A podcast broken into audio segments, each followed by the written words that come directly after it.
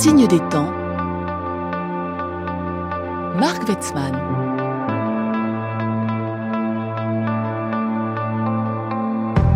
Et bonjour à tous.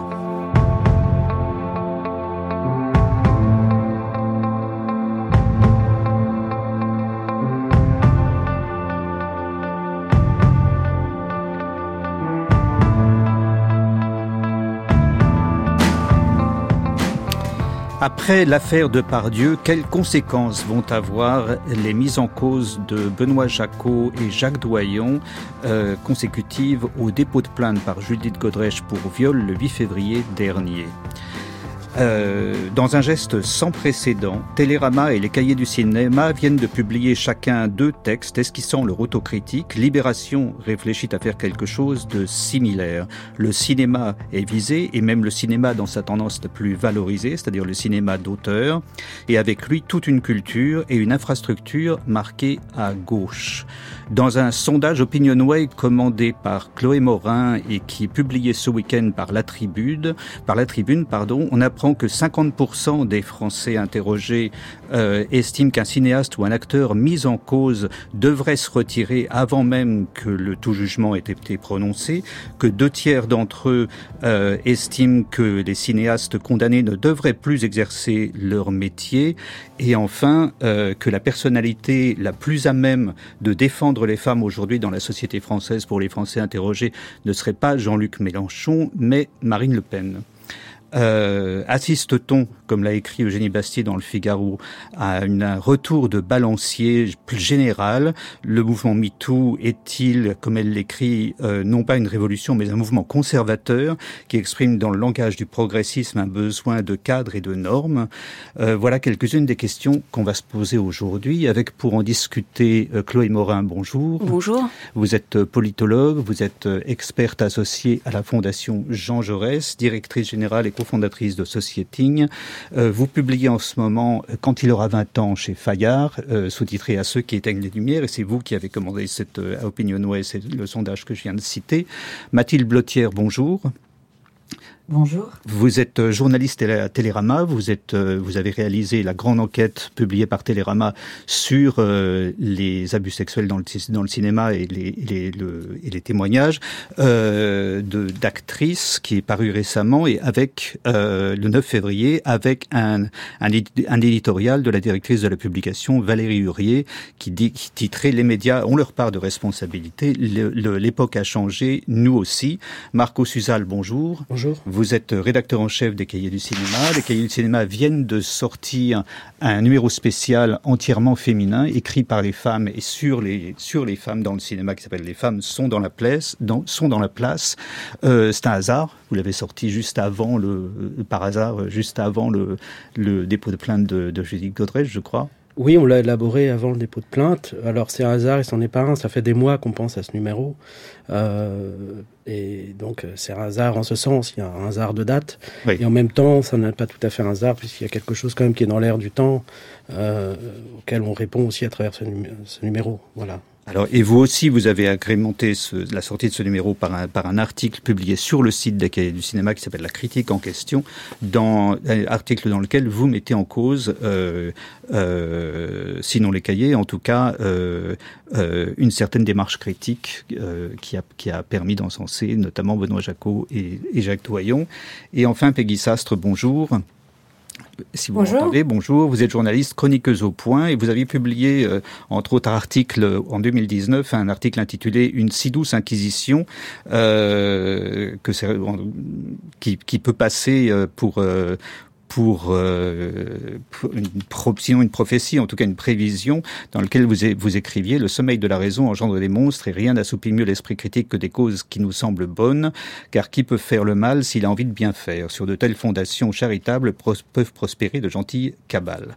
Alors je vais commencer par euh, euh peut-être euh, euh, par vous, Mathilde Blottière. Euh, les, le, le, dans Télérama, vous avez donc vous avez fait votre une et vous avez lancé une grande enquête qui a été publié dès le 9. Et cette enquête était euh, agrémentée d'un éditorial de Valérie Hurier, directrice de la rédaction, dans laquelle il était écrit, dans lequel il était écrit que le système, celui de la production cinématographique, il convient aujourd'hui de le réexaminer à la lumière de ces témoignages, un système dont les médias, Télérama compris, se sont parfois fait les complices par leurs éloges. Au nom de l'art et de la toute-puissante liberté des créateurs, des jeunes femmes ont été contraintes de subir l'inacceptable.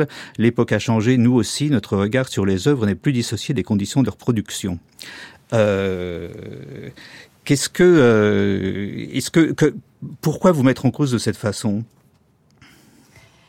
Je ne sais pas si on se met en cause. En tout cas, on commence à faire notre examen de conscience. D'ailleurs, on n'a pas commencé euh, seulement au moment de cette cette enquête. Le problème majeur et endémique des, violences sexistes et sexuelles, notamment dans le cinéma, on le suit, on enquête dessus, on le commente depuis plusieurs années déjà.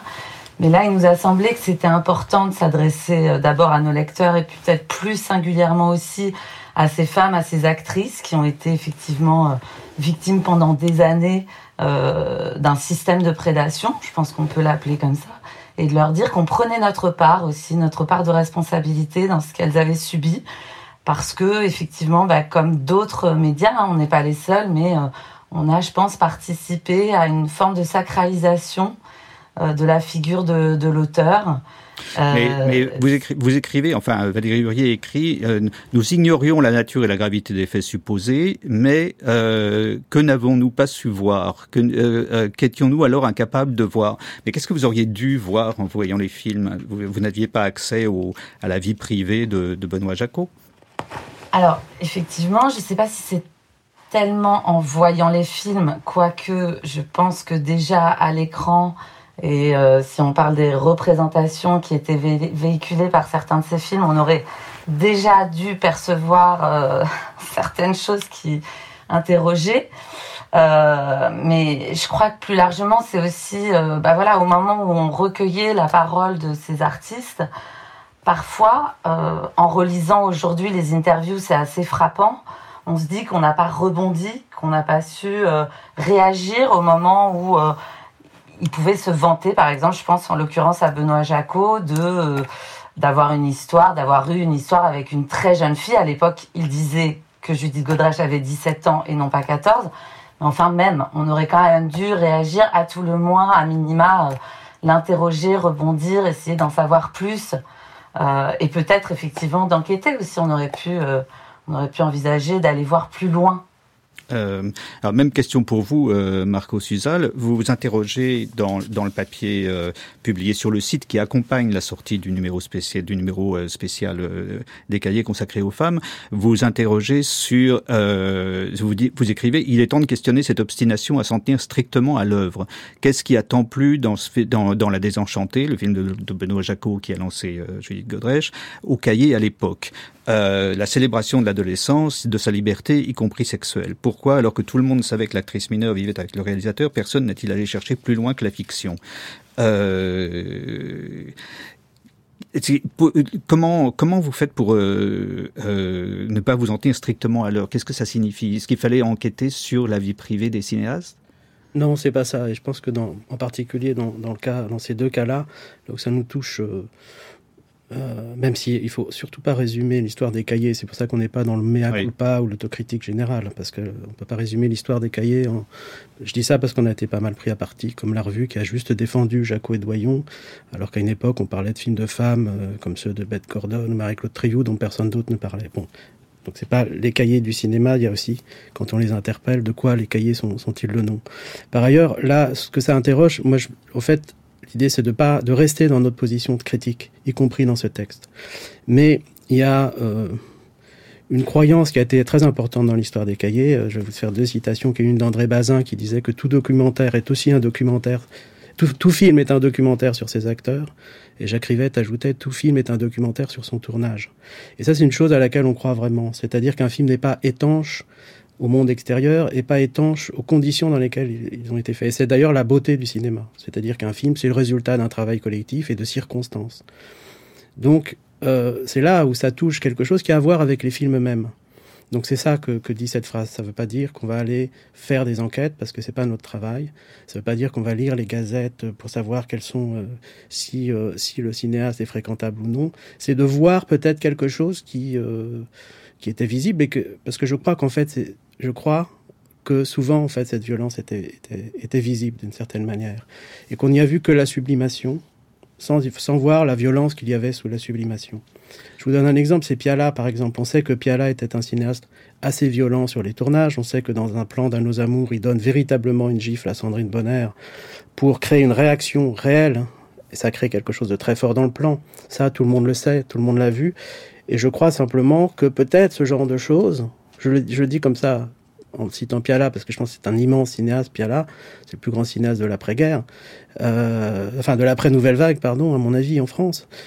Mais est-ce que, c'est ça simplement, parce qu'un critique est aussi un être humain et un citoyen, est-ce qu'on peut encore voir ces, ces choses-là euh, aujourd'hui de la même manière qu'on le voyait il y a 20, 30 ans? Mais alors, euh, que, la question que je vous pose à tous les deux, c'est est-ce qu'il n'aurait pas fallu plutôt, euh, plutôt que de vous précipiter comme ça pour faire une autocritique, prendre du temps? Euh, On viendra tout à l'heure sur le sondage et sur l'atmosphère générale, mais euh, on voit déjà cette semaine les effets de ce qui est en train de se passer. C'est-à-dire que, euh, euh, évidemment, Jacques Doyon a été, et qui était président normalement du festival Viva et le cinéma à Tours, qui se tient la semaine prochaine, a été débarqué.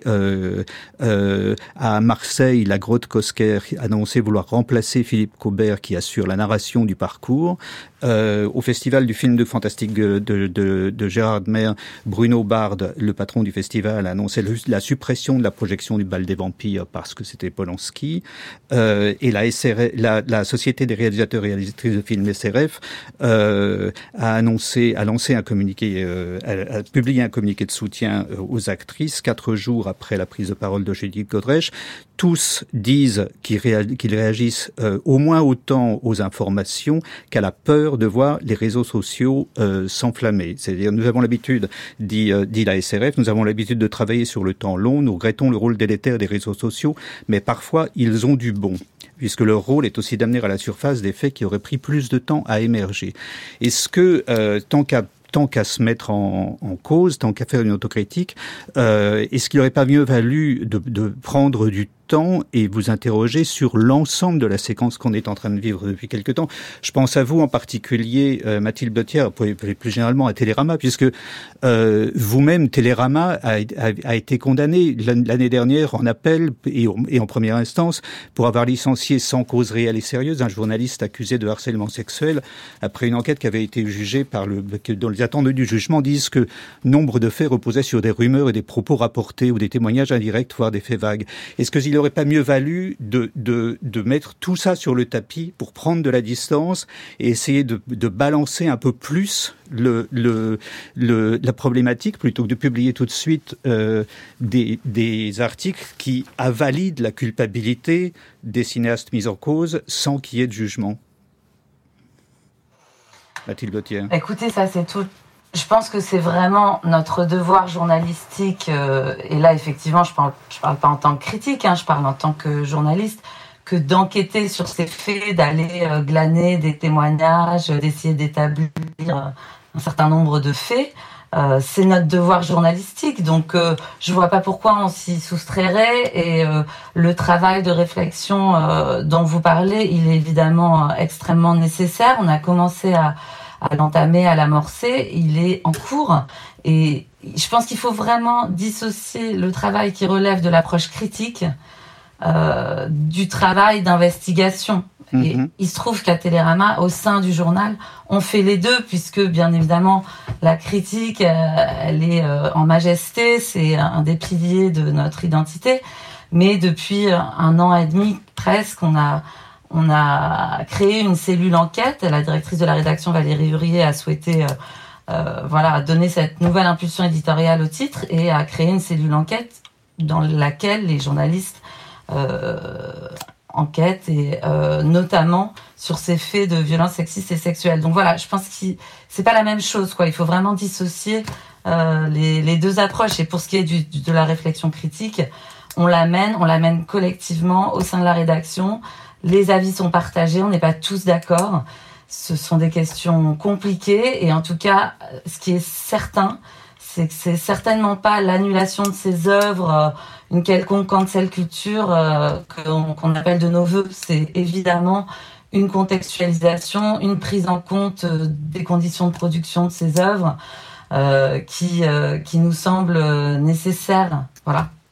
Chloé Borin, sur cette atmosphère générale Sur l'atmosphère générale, je trouve que qu'on est en fait on, ouvre les yeux sur des situations euh, que moi, pour ma part, pour ce qui s'agit du cinéma, parce que je suis pas spécialiste du cinéma, mais que je découvre avec un euh, avec euh, dégoût et, horreur. Et dans les périodes où le curseur, les curseurs de ce qui est acceptable socialement bougent, il y a forcément énormément de troubles, d'interrogations de débat et il y a forcément et d'émotions et il y a forcément la tentation, euh, enfin la tentation d'aller trop loin.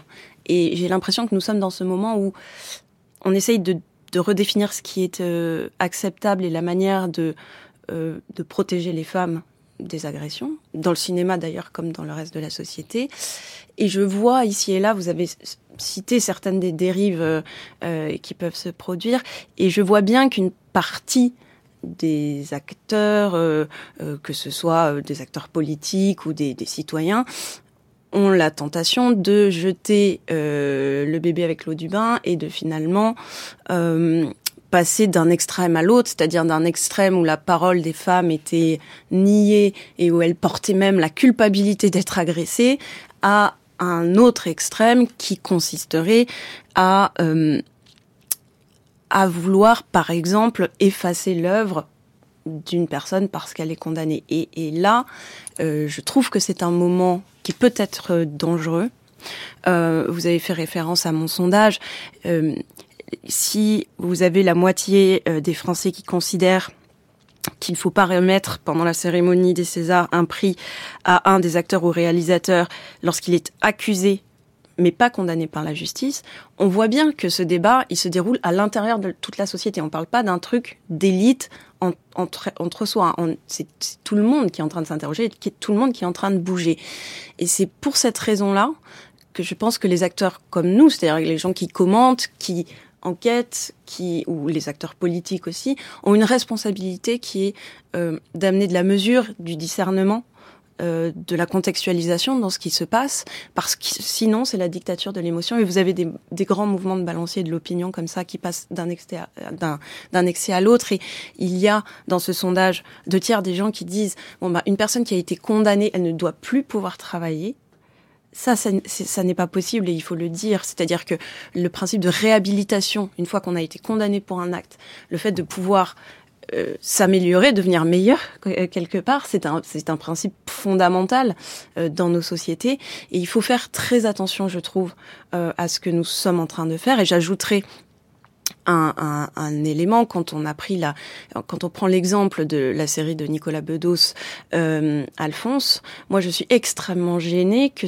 que Amazon puisse décider, euh, pas seulement de punir le réalisateur qui est mis en cause alors par la justice et qui n'est pas condamné à ce jour, hein, mais tout le casting du film. Je trouve ça euh, étonnant que euh, qu'on ne s'indigne pas du fait que Amazon puisse décider que tous les acteurs, tous les gens qui ont participé à créer euh, cette cette série là, ben ils soient obligés de ne rien dire, de ne pas faire la promotion, de ne pas en parler, et que on trouve ça normal. Donc donc c'est pour ça que je dis attention à ne pas passer d'un excès à l'autre. Euh, et, et, euh, le, le, euh, le, le, producteur du film de Doyon, euh, Bruno Pézri, qui a publié vendredi un, un, communiqué pour annoncer que la sortie de CE2, qui est le titre du film de Doyon, euh, était maintenue, euh, dit, dit, donne pour, pour, pour argument majeur, effectivement, le fait que c'est un travail collectif et que donc il faut défendre... Les punitions collectives, ça n'existe pas. Hein. Ouais. Ouais. Euh, Peggy, mais oui, euh, oui, allez-y. Euh... au nom du fait que c'est un travail collectif, que ces types de violence, il est intolérable parce que c'est c'est aussi on voit qu'un film c'est un rapport, c'est des rapports humains qui se créent. Euh, donc euh, la, la, condamnation euh, d'un film en tant que travail collectif est, effectivement est contestable, mais c'est aussi parce que c'est un travail collectif que, que, ça, que, ça, que ça nous ébranle à ce point-là. Par ailleurs, sur le temps que l'on met, euh, le temps on le prendra au cahier du cinéma. Euh, là, c'est un, on n'est pas habitué à cette temporalité-là, mais on, on l'a fait deux parce qu'on a été pris à partie plusieurs fois. Donc quand on est pris à partie, soit on, on fait la sourde oreille, soit on répond. Et on a pris soin dans ce texte-là, qui est vraiment une esquisse de quelque chose qu'on développera, de mettre du conditionnel, des points d'interrogation, de ne pas être dans l'accusation euh, de l'autre euh, absolu, euh, mais dans oui l'esquisse d'une d'une réflexion qui a à voir avec avec la façon dont on fabrique les films tout, simplement. Mais alors Peggy Sastre, il me semble que la, rapidité est un des une des est un des problèmes qui se posent pour les médias en général et quand même ça joue dans la dans la dans la dans la dans la manière dont, dont réagissent Télérama et vous au cahier aussi cette cette vitesse Peggy Sastre qui est vraiment induite par les réseaux sociaux, c'est-à-dire que les médias se, se, se, sentent comme obligés de, de, de, participer à la dynamique qui est lancée par euh, euh, dès que l'information est lancée, les réseaux sociaux se, se jettent dessus et, et, et plus personne n'a le choix en quelque sorte. Ah bah les réseaux sociaux, et c'est une constituante euh, de l'humanité, j'ai envie de dire. Euh, cette, cette, rapidité, c'est pour ça que je parle d'inquisition, de, de, d'hystérie collective. Ce sont, des, ce sont des phénomènes en fait qui, qui, qui ne cessent de se reproduire à intervalles. Euh, plus ou moins régulier dans l'humanité, mais c'est pas moi, moi, moi, il y a deux points que je voudrais, que je voudrais, sur lesquels j'aimerais euh, insister. Euh, déjà rappeler que que je suis la, je suis, la, la, la co-autrice d'une tribune euh, critique, critique justement de ces emballements euh, de MeToo qu'on qu'on a rédigé notamment avec Abnou Chalmani en décembre 2017. Donc c'était littéralement deux mois après le mm-hmm. après le, le, démarrage de, de démarrage de MeToo qui est sorti dans le monde en juillet 2018. Euh, donc voilà, pour moi, on est dans un, on est, on est, on est, on n'est pas tant dans un mouvement, si on est sans doute peut-être dans un mouvement conservateur, mais on est surtout dans un mouvement irrationnel, euh, religieux, euh, et j'aimerais qu'on revienne sur de la rationalité, et notamment celui, et notamment celui, du droit. Après que des, que, des journaux comme, euh, comme, Télérama, qui ont, même, comme une tradition euh, chrétienne de gauche, c'est pas étonnant qu'ils prêchent, mais j'aimerais justement qu'on sorte du prêche et, euh, et, quand, et, quand, on voit des anecdotes, comme il y a des événements récents sur, le, sur cette séquence euh, Godrej-Doyon, moi j'aimerais revenir sur l'échange qu'elle a eu avec euh, Laura Adler à la, à la, télévision dans, dans, dans C'est ce soir. On a vraiment l'impression d'une femme, donc Godrej, qui est sortie d'une secte, qui est rentrée dans une autre, et qui reproche en fait à, à une autre femme, donc en, en, en l'occurrence Laura Adler, de pas avoir suivi tous les épisodes. Et est-ce que, est-ce, que je vois, en fait, est-ce qui, est-ce qui me paraît saillant et, je trouve assez, enfin bref, voilà, ce, que, ce que moi je vois et que d'autres personnes voient, c'est que des personnes comme Godrèche et comme, et, comme, voilà, Télérama, etc., ce sont des éponges à air du temps. Et le truc, c'est qu'elles, elles l'ont autant été il y a 30 ans qu'aujourd'hui. Aujourd'hui, comme hier, elle, elle, elle, récite un discours, elle, elle, elle manifeste une emprise. Donc, elle, elle a changé d'emprise, mais en fait, son individualité, son libre arbitre, son esprit critique, sont tout aussi absents aujourd'hui euh, qu'hier. Et dans et pour et pour sortir des, et pour sortir des personnes, pour justement parler de, de, de, de, de la séquence euh, historique, et mais en fait c'est pas historique, c'est anthropologique dans laquelle, dans laquelle on est, on est dans un mouvement de création, de, on est dans une machine à orthodoxie, à, répression des dissidents. On, on, peut aussi parler de la, de la, de récente passe d'armes qu'il y a eu entre Annie Dupère et, et, et, et Alexandre. Annie, Annie Dupéret exprime euh, une, critique, somme toute très très modérée. Euh, de voilà, elle dit oui, j'aime pas les sages sorcières rétrospectives. Clac, euh, tout de suite, Alexandra Lamy arrive euh, pour lui mettre un coup sur le nez, et pour lui dire qu'elle crache sur toutes les victimes, et, et Annie, Dumer, Annie Dupéret elle rentre dans le rang. Alors je vais, je vais, euh, on va, on va écouter euh, le, le, le, passage de, de Laura Adler euh, brièvement euh, pour le contextualiser, et puis et puis ensuite je vous donnerai la parole Mathilde, Mathilde Blottière pour que vous, vous répondiez.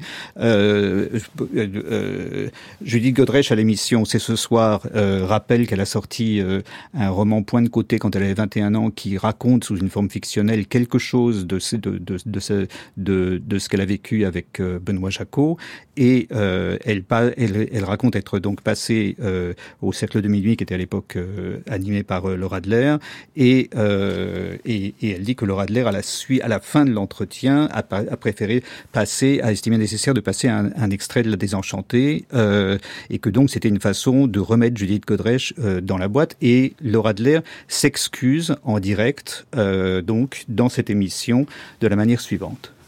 Je voudrais reprononcer un mea culpa vis-à-vis de vous parce que j'ai méconnu votre souffrance. Et que depuis le début de cette émission, c'est vrai que je n'ai pas compris votre souffrance. Je pense qu'aujourd'hui, grâce au combat que vous menez, cette souffrance dont parlait Marc Répond tout à l'heure, la souffrance des victimes qui ne peuvent pas l'énoncer, vous avez fait un acte qui est une sorte d'acte détonateur. Et je voudrais citer Angela Davis, une de mes idoles, qui dit, qui dit que la société, elle ne bouge qu'à deux conditions. La condition de certaines personnes qui sont en avant de la société pour dire une certaine vérité qui dérange, mais qu'il faut aussi l'écoute de la communauté de la société pour que les choses enfin bougent. Il faut ces deux mouvements en même temps. Et j'ai vraiment l'impression qu'à travers la parole de Judith, il y a quelque chose de très important, socialement, politiquement, pour l'intégrité, l'égalité, le respect qu'on doit à notre propre je, Alors, euh, euh, Mathilde Blotier, au-delà de, de, la nécessité de citer euh, Angela Davis euh, pour être sûr qu'on qu'on se penche quand même dans le bon camp, il y a, il y a le, ce que dit euh, Peggy Sastre, euh, et elle vous adresse la critique aussi, c'est que il y a ce sentiment que finalement vous avez les, la presse change de camp, mais en, en, en conservant, en, en restant pareil. En fait, le changement n'est que superficiel, et on change une doxa pour une autre sous l'effet de l'urgence. Qu'est-ce que vous répondez à ça? Non, je crois pas du tout. Je crois que effectivement, c'est ce que je vous disais tout à l'heure. Euh, cette réflexion n'a pas attendu euh, l'affaire Jaco pour euh, la commencer, l'entamer. ça fait des années que on commence à interroger des actrices, des techniciennes, un certain nombre de personnes au sein du cinéma, d'auteurs et pas seulement. encore récemment, on a fait une assez longue, euh, un assez long papier euh, qui avait fait l'objet de la couverture, notamment sur tous les garde-fous et l'appareillage euh, de, qui, est mis en place depuis quelques années, grosso modo depuis MeToo, euh, dans le cinéma, pour effectivement essayer de prévenir et de lutter contre les violences sexistes et sexuelles, notamment sur les plateaux de tournage. Euh, donc toute cette actualité-là, on la, on la commente, mais je pense avec un certain recul, parce qu'on essaie d'être dans le décryptage avant tout. Je pense pas qu'on se précipite euh, au moindre scandale. Euh, c'est pas notre façon de faire et je crois aussi que dans ce que dit Peggy Sastre, moi j'entends beaucoup de panique morale aussi.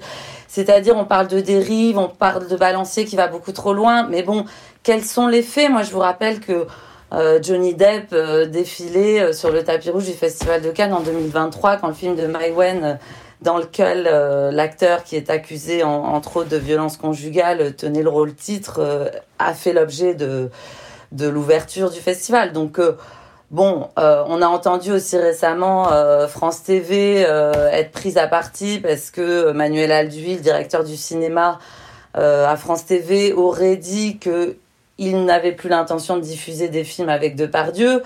Il s'est avéré que c'était pas exactement ça euh, qu'il avait dit et euh, qu'on avait assez mal entendu. Donc on a aussi tendance à se précipiter euh, sur voilà la moindre déclaration et d'en faire un symptôme de la cancel culture. Moi, ce que je vois pour l'instant, c'est plutôt des actrices, notamment des techniciennes aussi, qui enfin ont accès euh, à une écoute, parce que je pense que la parole euh, et la libération de la parole, elle était déjà sans doute là, et que c'est un moment où il faut les entendre, il faut euh, euh écouter leurs témoignages et en rendre compte. Alors, le, le, le problème, c'est que les témoignages ne sont pas une enquête. Alors, d'abord Peggy Sastre et ensuite Chloé Morin. Oui. Oui, parce que c'était c'était le, le deuxième point que je voulais que je voulais mettre en avant, c'est c'est très bien que, les actrices euh, racontent qu'elles ont eu des euh, problèmes avec des, réalisateurs, euh, etc. Mais en fait, de quel, de quel système parle-t-on? Et est-ce qu'il n'y a pas, comme disent les anglo-saxons, un éléphant dans la pièce? Que Le monde du cinéma, c'est un monde d'ancien régime. Et et récemment, donc quand j'avais écrit euh, autour de l'affaire du Pardieu, j'avais rappelé cette histoire dans, une interview où on parle. Ah oui, les gens se vantent dans les interviews et personne ne, relance. Il y a quand même une interview de Vincent Lindon en 2006 qui est quand même incroyable. Il raconte qu'il a fait virer une costumière parce qu'elle lui a dit au pire on prendra une autre perruque. Donc là, j'en parlais récemment, je vais faire du name dropping, mais c'est grâce à, cette émission qu'on est amis. J'en parlais, hier avec avec Blanche Gardin.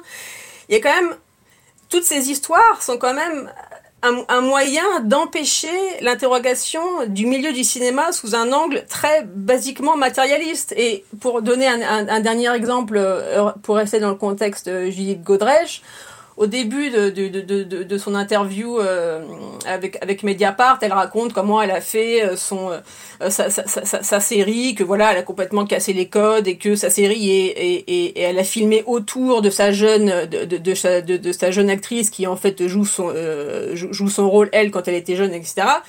Et elle explique, ce passage est quand même merveilleux, elle explique qu'elle a utilisé une doublure pour protéger son actrice. Donc déjà, la protéger de quoi? Visiblement, le sale boulot, c'était de se montrer torse nu et, dans une baignoire. Donc c'est ça qui est merveilleux, c'est que elle emploie une femme qui est une doublure, qui est littéralement sans tête, sans nom, sans, sans individualité, sans identité, pour pour protéger voilà la, son actrice qui est en fait la petite princesse euh, sous cloche du, euh, du tournage et et, et, Godrej raconte que que c'est merveilleux que sur son tournage elle avait une couche en intimité mais est-ce que, est-ce que cette doublure-là, elle avait une coach en intimité? Est-ce que elle s'est bien fait traiter sur, sur, sur le tournage? Est-ce qu'elle, est-ce qu'elle avait pas un salaire qui était euh, euh, dix mille fois inférieur à, celui de l'actrice? Ça, c'est des questions que, que, qui, je pense, sous-tendent le reste.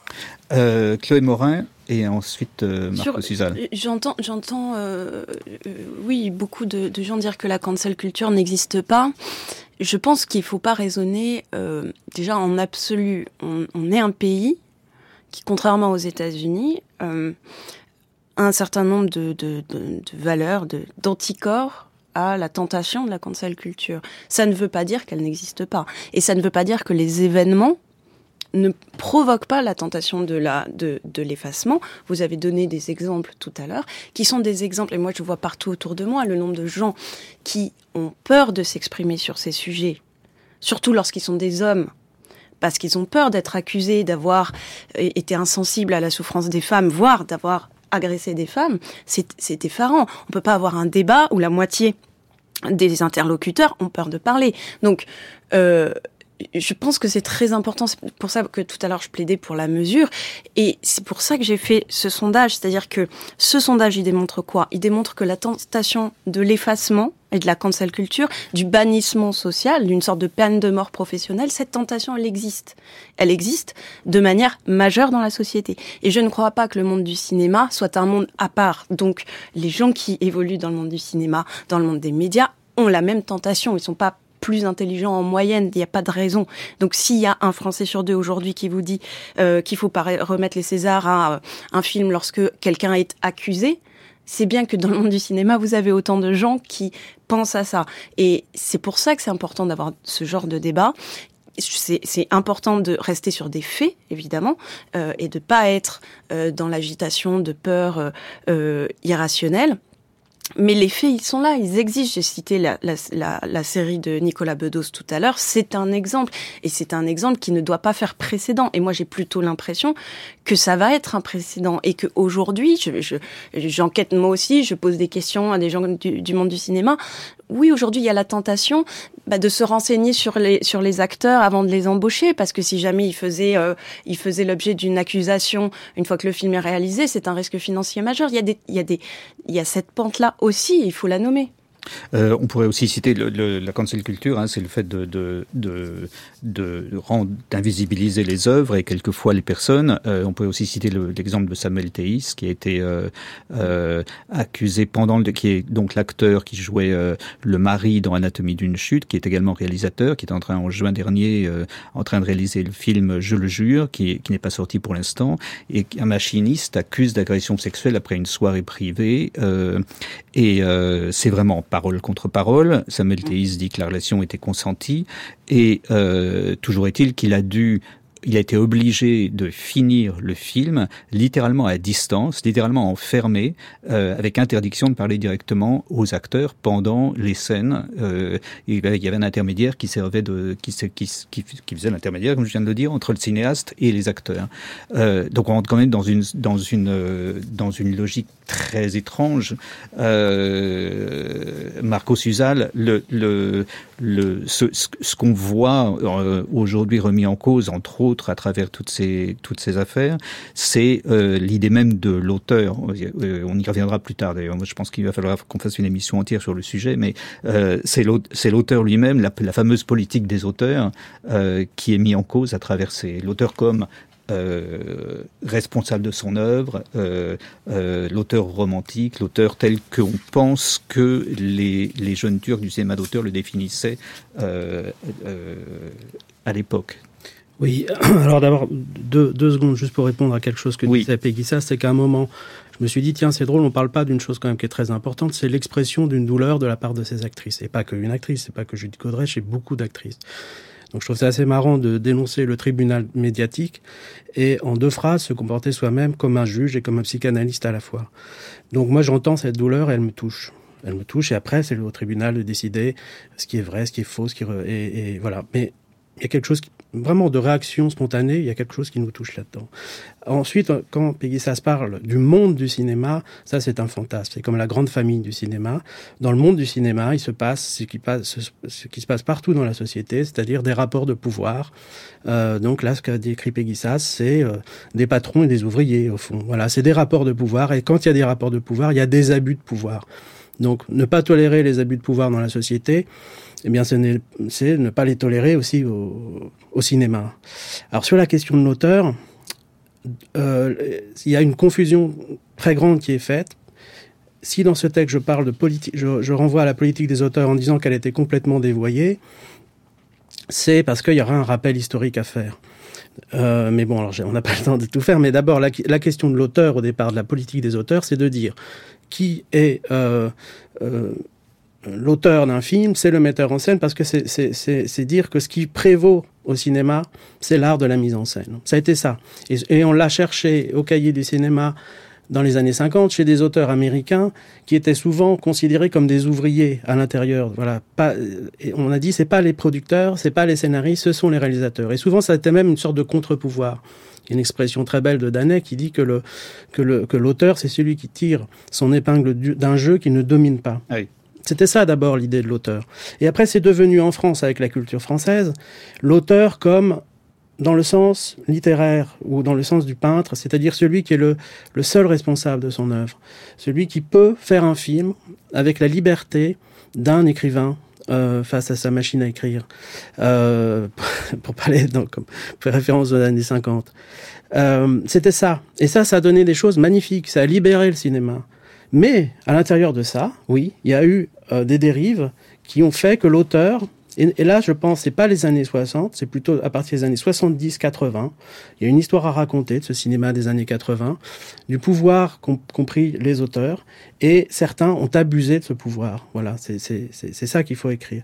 Donc quand on remet en cause la question de l'auteur, Enfin, moi, je suis absolument pas pour remettre en cause euh, absolument euh, la question de la politique des auteurs et de l'auteur. Mais oui, euh, l'auteur, la posture de l'auteur, ça a créé des dérives. C'est ça qu'on qu interroge simplement. Mmh, mmh. Mathilde Bottière, sur cette dérive oui, de la politique des auteurs. Je suis d'accord avec Arco. Je pense qu'effectivement, il y a cette question. Enfin, je ne suis pas non plus pour remettre en cause l'idée de de l'auteur, euh, auteur de sa mise en scène, et, et, et pour, euh, et pour remettre en cause non plus la liberté artistique de l'auteur. Euh, je pense que ce, dont il parle quand il parle effectivement du cinéma des années 70-80, c'est aussi ces cinéastes qui en fait se sont coulés dans la stature qui avait contribué à forger de l'auteur les cinéastes de la nouvelle vague mais effectivement, en étant eux très inventifs, en étant des pionniers, en réinventant, en, en, interrogeant constamment le langage cinématographique. Et je pense que leurs héritiers, euh, plus ou moins directs, ont eux, eu sans doute moins à batailler pour, euh, pour, pour, voilà, pour s'installer dans leur euh, statut d'auteur et qui s'y sont coulés plus avec tous les privilèges afférents qu'autre chose. Et ça a donné effectivement des dérives, des abus de pouvoir. Et puis il y a eu aussi le, ce problème de euh, la confusion entre désirer une actrice et désirer la posséder et, désirer filmer une interprète. Et mhm. ça, c'est un discours qu'on a longtemps entendu, qu'on a longtemps valorisé, euh, comme si c'était euh, l'alpha et l'oméga du geste artistique. Peggy Sastre et ensuite Chloé Morin pour finir. Oui, mais effectivement, dans le, monde du cinéma n'est pas pas une exception. Il y a des rapports de pouvoir, mais en fait, la blague, c'est que c'est dans le sexe où il y a le moins de rapports de pouvoir euh, que dans d'autres euh, que dans d'autres domaines. Et dans et dans cette séquence dans laquelle on est et qui commence quand même à remonter un certain un, certain temps, on entend que le sexe est dangereux pour les femmes, que le sexe est spécifiquement dangereux pour les femmes, que le sexe euh, avec, avec, le sexe, les femmes risquent, euh, courent un risque spécifique parce qu'elles sont femmes. Et ça, c'est profondément anti-féministe, c'est profondément anti, anti-femme. Euh, moi, je suis voilà persuadée que l'égalité homme-femme, c'est l'un des piliers euh, les plus les plus épais de la civilisation libérale. Et je suis d'ailleurs en train de finir d'écrire un livre là-dessus. Bref. Mais en fait, je suis désolée quand, quand je vois le, le, le, genre de le genre de récit, de narratif, pour employer des mots à la mode, même le genre de femme que que que, que, met en valeur aujourd'hui le système médiatique je vois.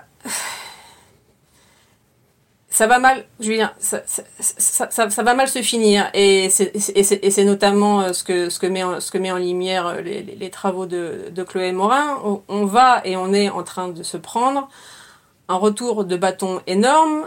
C'est-à-dire que un certain énervement que, que moi en tout cas j'ai qui, qui, naît qui naît de la de la de la lucidité euh, sur, sur, sur, ce mouvement sur sur la séquence qu'on est en train de vivre va finir par faire relativiser et même revenir sur toutes les avancées du féminisme grâce auxquelles on vit extrêmement mieux que il y a encore cinq ans et, et ça c'est ça et c'est ça qui, c'est ça qui me qui, me qui me c'est même pas que ça me dérange c'est qu'en fait ça, ça, ça m'effraie en fait je vais devoir, on va devoir arrêter l'émission ici, Chloé. Je suis désolé.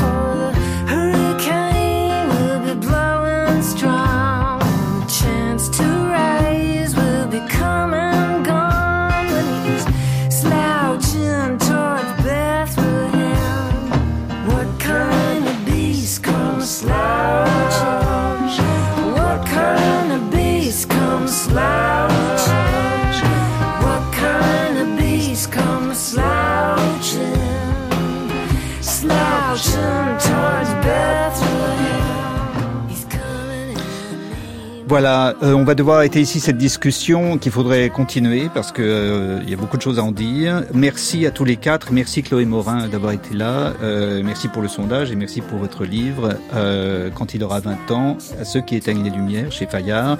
Merci Mathilde Blotière d'être venue, Télérama donc qu'on retrouve toutes les semaines. Merci Peggy Sastre d'être d'être intervenue depuis depuis je ne sais où d'ailleurs. Et merci Marco Suzal euh, pour les cahiers du cinéma. Numéro spécial donc euh, Les femmes sont dans la place, fait par l'équipe féminine du, de, des cahiers. C'était Signe des temps, une émission de Marc Duetzmann, assistée de Aurélie Marseille, avec à la, avec à la technique Jean-Guilain Meige et à la réalisation Luc-Jean Reynaud.